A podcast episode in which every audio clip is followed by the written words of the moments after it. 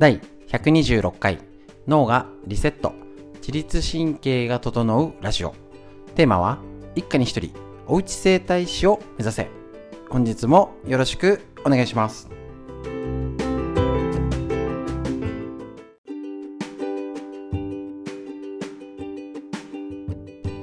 はい自律神経を整うラジオ。今日のラインナップはえっと今ね東洋医学の解説をしています。これね、すごい使えますので、ぜひぜひ今日心臓のやつやりますけど、心臓が弱い方だけじゃなくて、ちょっとドキドキする更年期っぽいなとか、なんか息切れするなとか、ね、心臓が病気じゃないんですけど、ちょっと気になる方チェックしてみると、家でできるケアが見えてくる、糸口が見えてくるかもしれません。また、えっと、女性の生理のお話だったり、今、睡眠、よく寝る方法で、えーと、寝る環境のお話をしておりますので意外とねできそうでやってなくてやらなきゃいけないこととかね分かっちゃいるけどってことありますよね。是非それを整理して今日やれることねこのコロナ禍の時だからこそ家庭ケア家で治療する自律神経を整えるっていうことぜひ一緒に勉強していきましょう。こちらのラジオは埼玉県本庄市にあります芦沢治療院よりお届けしております。えっ、ー、と、いつも毎朝朝9時月曜から金曜日まで、えっ、ー、と、教えるストレッチのライブ配信をやっておりまして、えっ、ー、と、この解説をラジオで録音してついでに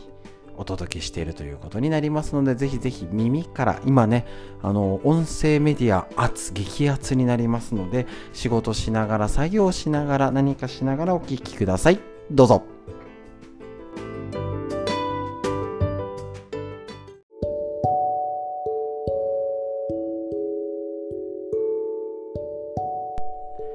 はいそれでは教えるストレッチの今朝のライブ配信お疲れ様でございました。えっと、ライブ配信をしながらですね、こちらラジオの収録をさせていただきます。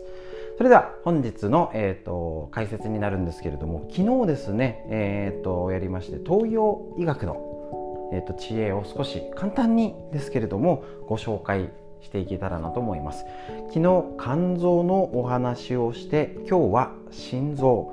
東洋医学っていうとなんかね難しい勉強した方はねほどね難しさを感じてるかもしれませんしなんかちょっとねあのとっつきづらいってイメージもあるのかな。ですけど今日すごい分かりやすくこれ、ね、簡単にかいつまんで本当に一部だけあの私専門家ではありませんので、えーと、これこ使えそうなところっていうとあれなんですけれども結局お医者さん行ってよくわからないとか原因がわからないよとかあのー、なんかいや違うところ？あの上の問題だけど下なんかできることないかなとかお医者さんが見ないところですね。あの病気に関したらお医者さんに見てもらって、えーと、診断を仰いで治療を受けてください。それ以外の部分お家でなんかできないかなっていうのにはこの東洋医学のえーと、考え方を上手に利用すると家でやれることが見えてきます。その家でやれることの見晴らしを良くするためのお勉強を今日やっていきましょう。で、えーと、昨日ですね肝臓前回やりまして、えーと、春の芽吹きになります。これ人生っていうかね人間にも例えられますし春、えー、と芽吹きで新芽の時期ね青々とねえっ、と青々の時期じゃないですねあの春桜が咲いてどんどんね土からね虫も出てきて人間ね自然界が動き出すよっていうふうに捉えてで、えーと、芽吹きの時期っていうふうになります。で、えーと、続いて春から芽吹いてから夏つまり成長の時、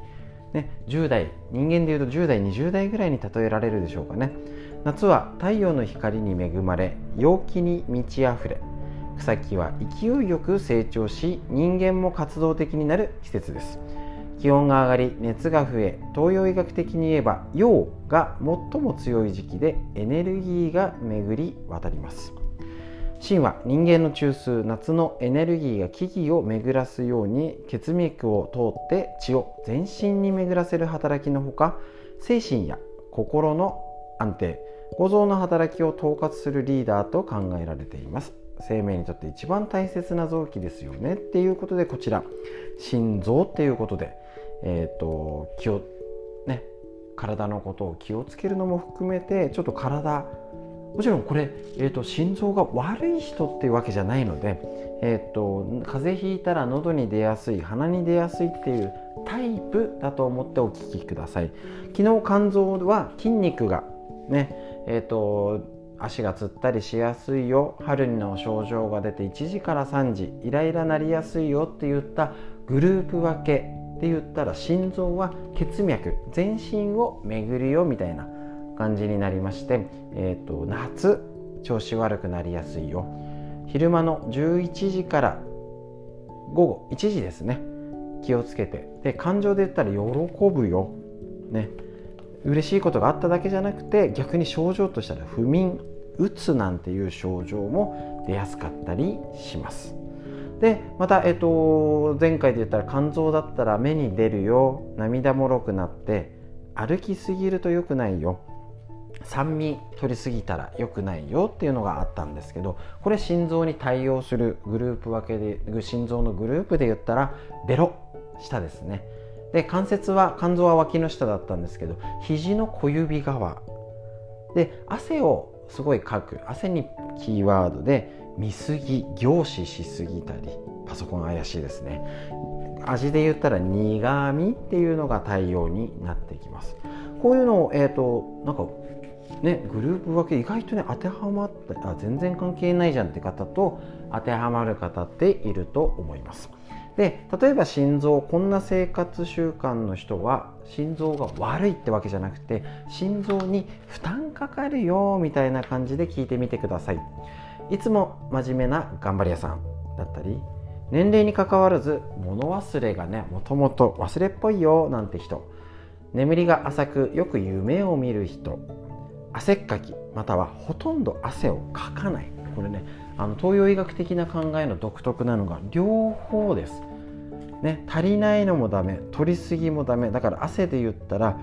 もうだらだらそんなに暑いってぐらい太ってなくても汗っかきの方いますよね。そういう方だったり逆にほとんど汗かかないよ。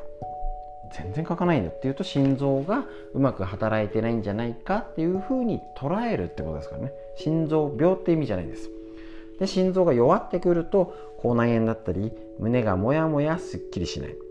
血の巡りが悪くなり顔のツヤが悪くなる。夏の暑さに弱くて強い倦怠倦怠感があって疲れが取れにくいよ。動悸や息切れめまいや不整脈。情緒不安定だったり不眠に陥るよ。赤ら顔になってのぼせが強くなる。ベロ下の先が赤くなってろれつが回らないうまくしゃべらない。味覚異常なんてものあるみたいですね。味覚異常、まあ、コロナとの関係は分かりませんけど。体の中のほてりが取れず手足が冷える。高血圧や心筋梗塞など循環器系に要注意ってことなんですね。なので心臓ねえーと、これを元気にするためには体を動かすよう血脈巡りを良くしてエネルギーを適度に無理やりじゃないですよね。適度に発散させるということ。上手に気分転換をすることで心臓を休ませるよう。気分転換大事。深呼吸してストレッチをするとかですね。十分に睡眠時間をとる。血の巡りを良くする最も簡単な方法は睡眠ですと。こういうことに気をつけてねってことなんですね。でこれが先ほどやった分類分けってのが、えーと、じゃあこれに当てはまったからどうしたらいいのさっていう答えもちゃんと東洋医学は用意されてます、えーと、さっきの対応したところ、えーと、例えばベロの動き、えー、と口でね肝臓だったら目のやつがベロ。だから例えばあいうべ体操でベロを動かすとか汗をかかない人はかくようにする。だったり目の疲れが見すぎてないかな休ませよう、ね、苦みのなんかあるやつ、えーと、食材を取ろうとか、えーと、こちらですね、えーと、11時から1時までをお昼の時間この時によく休む。とにかく骨休み。ね、忙しく動いてる方は座ろうとかお昼は食べ過ぎないように気をつけるとか何しろこの時間昼寝を入れようとかね。そうするとやれることが見えてきます。ね、なんか今ねあのネットで調べてこれかもって言っても結局なんかただ体を動かしてよく寝てストレスを感じないように生活しましょうって言ったって無理だからこうなってるみたいなねところはありますけど東洋医学ってこういうやり方もちろんこれにさらに付随してツボだったりいろいろなやり方食事を食養生で気をつけようツボを狙ってマッサージとかね巡りを良くしようってことがいろいろ書かれております。なのでぜひぜひこのね心臓が悪いじゃなくてねちょっと当てはまるなって方も、えーと、結構当てはまるじゃんって思った方も、えーと、なんかえ、ね、よくよくある更年期を良くしよう。当てはまったりしますよね心臓ドキドキとかね。更年期を良くしようとか何かの病気を良くしようっていうとね迷子になっちゃうんですよ。何やったらいいの？お手上げじゃなくてじゃあちょっとそれ置いといて心臓をなんか症状が当てはまりそうだからふわっと。ぽいからこれ心臓にいい生活を取り入れてみようっていうともう今日からやれることが見えてきます。11時から1時を休みましょうとか。かといっていろいろね症状が当てはまったりあれもこれもやってる方は要素だけ取り入れればいいし11時から1時は何しろ深呼吸まずしようとかね。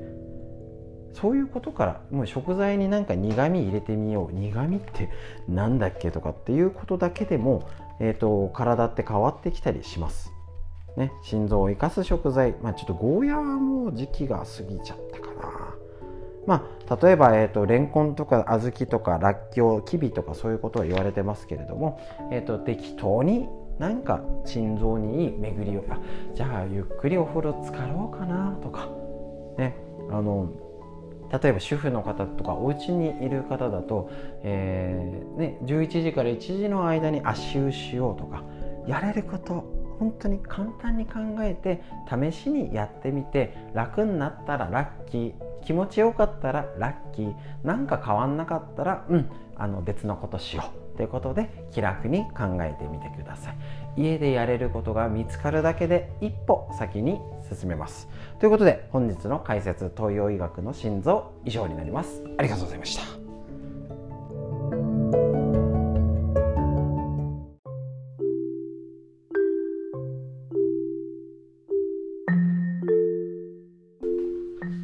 じゃあ自分の体を守る正しいデータを持てなかった女性たちへ。生理で知っておくべきこと。細川桃先生の日経 BP より出てるこちらの本で、えー、とご紹介していきたいと思います。今の時代ですねこういうことが、えー、と勉強することを話し合おうっていうので少しね世界的にも変わってきてるらしいです。ただまだまだ全然知識だったり話す機会がないなんて方ありますし私自身多分こういうお話しすることはなかなかねあのあなありえないと思いますけれどもちょっと勇気を出してね解説していきますのでぜひぜひみんなで知識を深めて勉強できたらと思います。今日の話かゆみ対策は清潔にするしかないと。またちょっとデリケートゾーンのお話をさせていただきます。デリケートゾーンのかぶれやかゆみの何よりの対処はデリケートゾーンを清潔に保つことっていうことらしいんですね。で男性から見たらねなんか CM でかぶれかゆみがっていうのであああるんだなぐらいにしか全くもってわからないことになりますのでそれで調子が悪いとかあの体のね不調があるってことも知るだけで優しくなれますのでね知っておきましょう。知るだけでいいですからね。かぶれやかゆみの原因は蒸れと汚れと摩擦です。肌の表面に残った経血や汗により湿った状態になると傷つきやすくなります。要は、ね、そういうふうにあの弱弱りやすいっていう場所ですよね。デリケートなのでこれらの汚れに雑菌が繁殖することによってかゆみが起こります決して汚いっていう意味じゃなくてね汚れですねはいまた弱った肌とナプキンが擦れて摩擦が起きますがこれも原因この3つを防ぐために次のような方法をお勧めします。オーガニックコットンのナプキンを使う。オーガニックナプキンはオーガニックコットンの自然な素材でできているので肌触りが良くかゆみやかぶれが改善されるということなんですけどすみません。どこで買える方は書いてないんですけどね。そういうのもあるってことを知っておきましょう。通気性がいいので蒸れにくくなるよビデがなければウェットティッシュで清潔に保つ。外出先などでビデがない場合はウェットティッシュで優しく拭き取るのもいいでしょう。こういう要はケアをする。専用の石鹸やぬるま湯で優しく洗いゴシゴシ洗わない。石鹸を使う場合はよく泡立てましょう。どちらも手で優しく洗い。それでも良くならないと眼陰部の表面だけのかゆみやかぶれなら市販の塗り薬も試してみるといいということなんですね。軽く膣内洗浄する。織物がおかしかったり膣の中にかゆみがある場合はおすすめです。薬局などで売られている使い捨てのビデオを試してみるのもいいでしょう。終わりかけの生理の経血を押し流し生理を早く終わらせることができるということなんですね。こういうことって多分女性同士でも会話ねしないですし余計このコロナのであの人と会うしゃべる愚痴るとかが減ってきて多分たくさん旦那の愚痴とかねとかを言ってる一つにこういうことを少し話したりできてたはずがさらにできなくなってる。今なかなか話できなくなってますのでぜひこういうね動画だったり今ねそういうネットとかでもそういう情報が少しずつ出るようになってます。でえっ、ー、とね親子でこのねママと娘さんとでもなるべく普通昔だったらこういう会話すらなかったかもしれませんがママとかでもおばあちゃんでもみんなそれ本人はしてなかったかもしれないんですけど次の世代の娘さんやお孫ちゃんに元気な体がまず元気であることで授かればお子さんが元気で生まれることっていうのを願うとしたらこういう情報を共有するって大事かもしれません。ただネットで適当に調べると変な本しか出てこないのでなるべくこういう本だったりしっかりあの正しい知識が得られるとこの情報を得るようにしましょう。ということでこちら生理のお話以上です。こ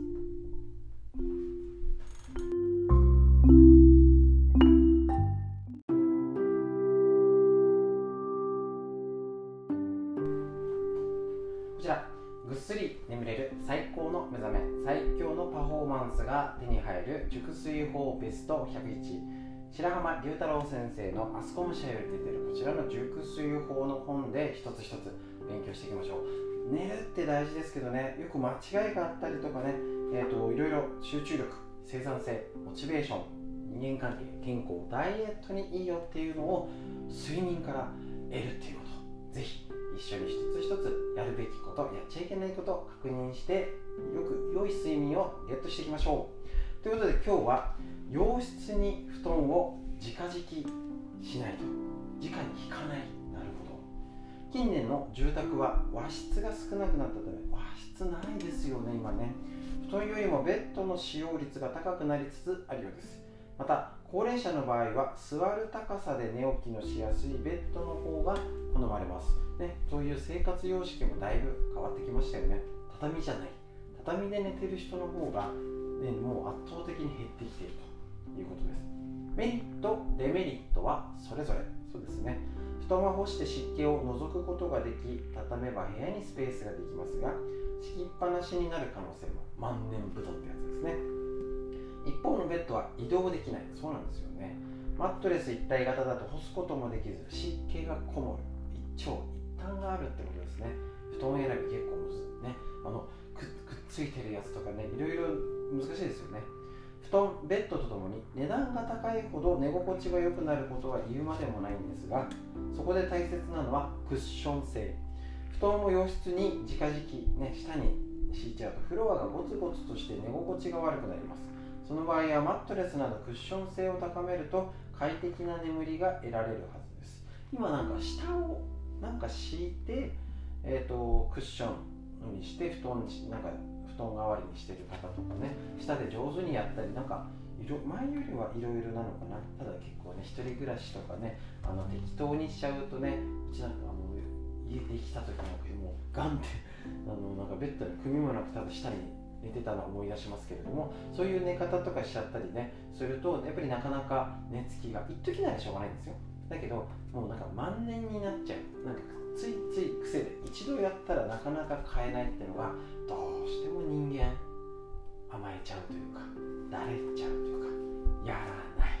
っていうのが本当に多いですのでちゃんとできてない方はちゃんとしましょう。こうやって今いくつか用意言ってますけど寝てる環境づくりってまあ言われてみたら確かにってこと大体なんですよ。そんなにあそうなの？ってことよりはしてないとかね意外とそういうこと多かったり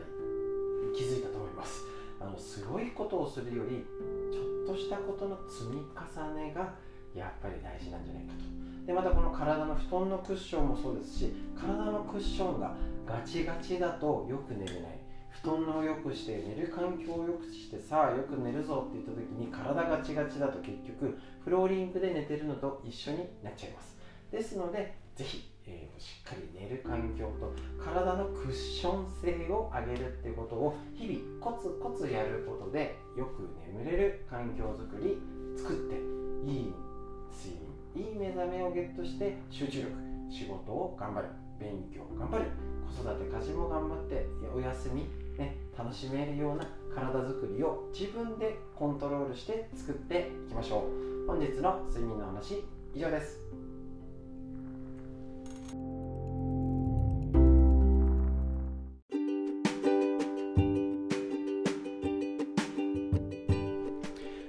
ということで以上になります。いかがでしたでしょうか？東洋医学の知恵って本当難しそうなんですけど、使えるんですよ。ね？なんか、でも、あれどうでしたか？あのあ、すごい当てはまるって方と、うーん、そんなでもないな、みたいなね。いろいろあるかと思いますし、まあ、これは絶対じゃないので、逆に適当に、ね、あ、そうだ、あの、かもねっていう感じでやると気楽にできます。もうどうぞ気楽に。やってみましょうでも結局今何が悩んでる方多いって何をしたらいいかわからないこの答えって自分で探すってどうでしょう医療の知識も必要ですし、えーと、インターネットでねどこのサイトを見たらいいのかとかあとあると思いますだからこそねあのそれを凝縮してお伝えしているのがこのラジオ、ね、よくわからないけど聞いてるだけでこれからを5年後も10年後も元気でいられる自分を作るためのケアの土台作りがわかると思ってぜひのんびりゆったりお聴きください。本日も最後までお聴きくださいましてありがとうございました。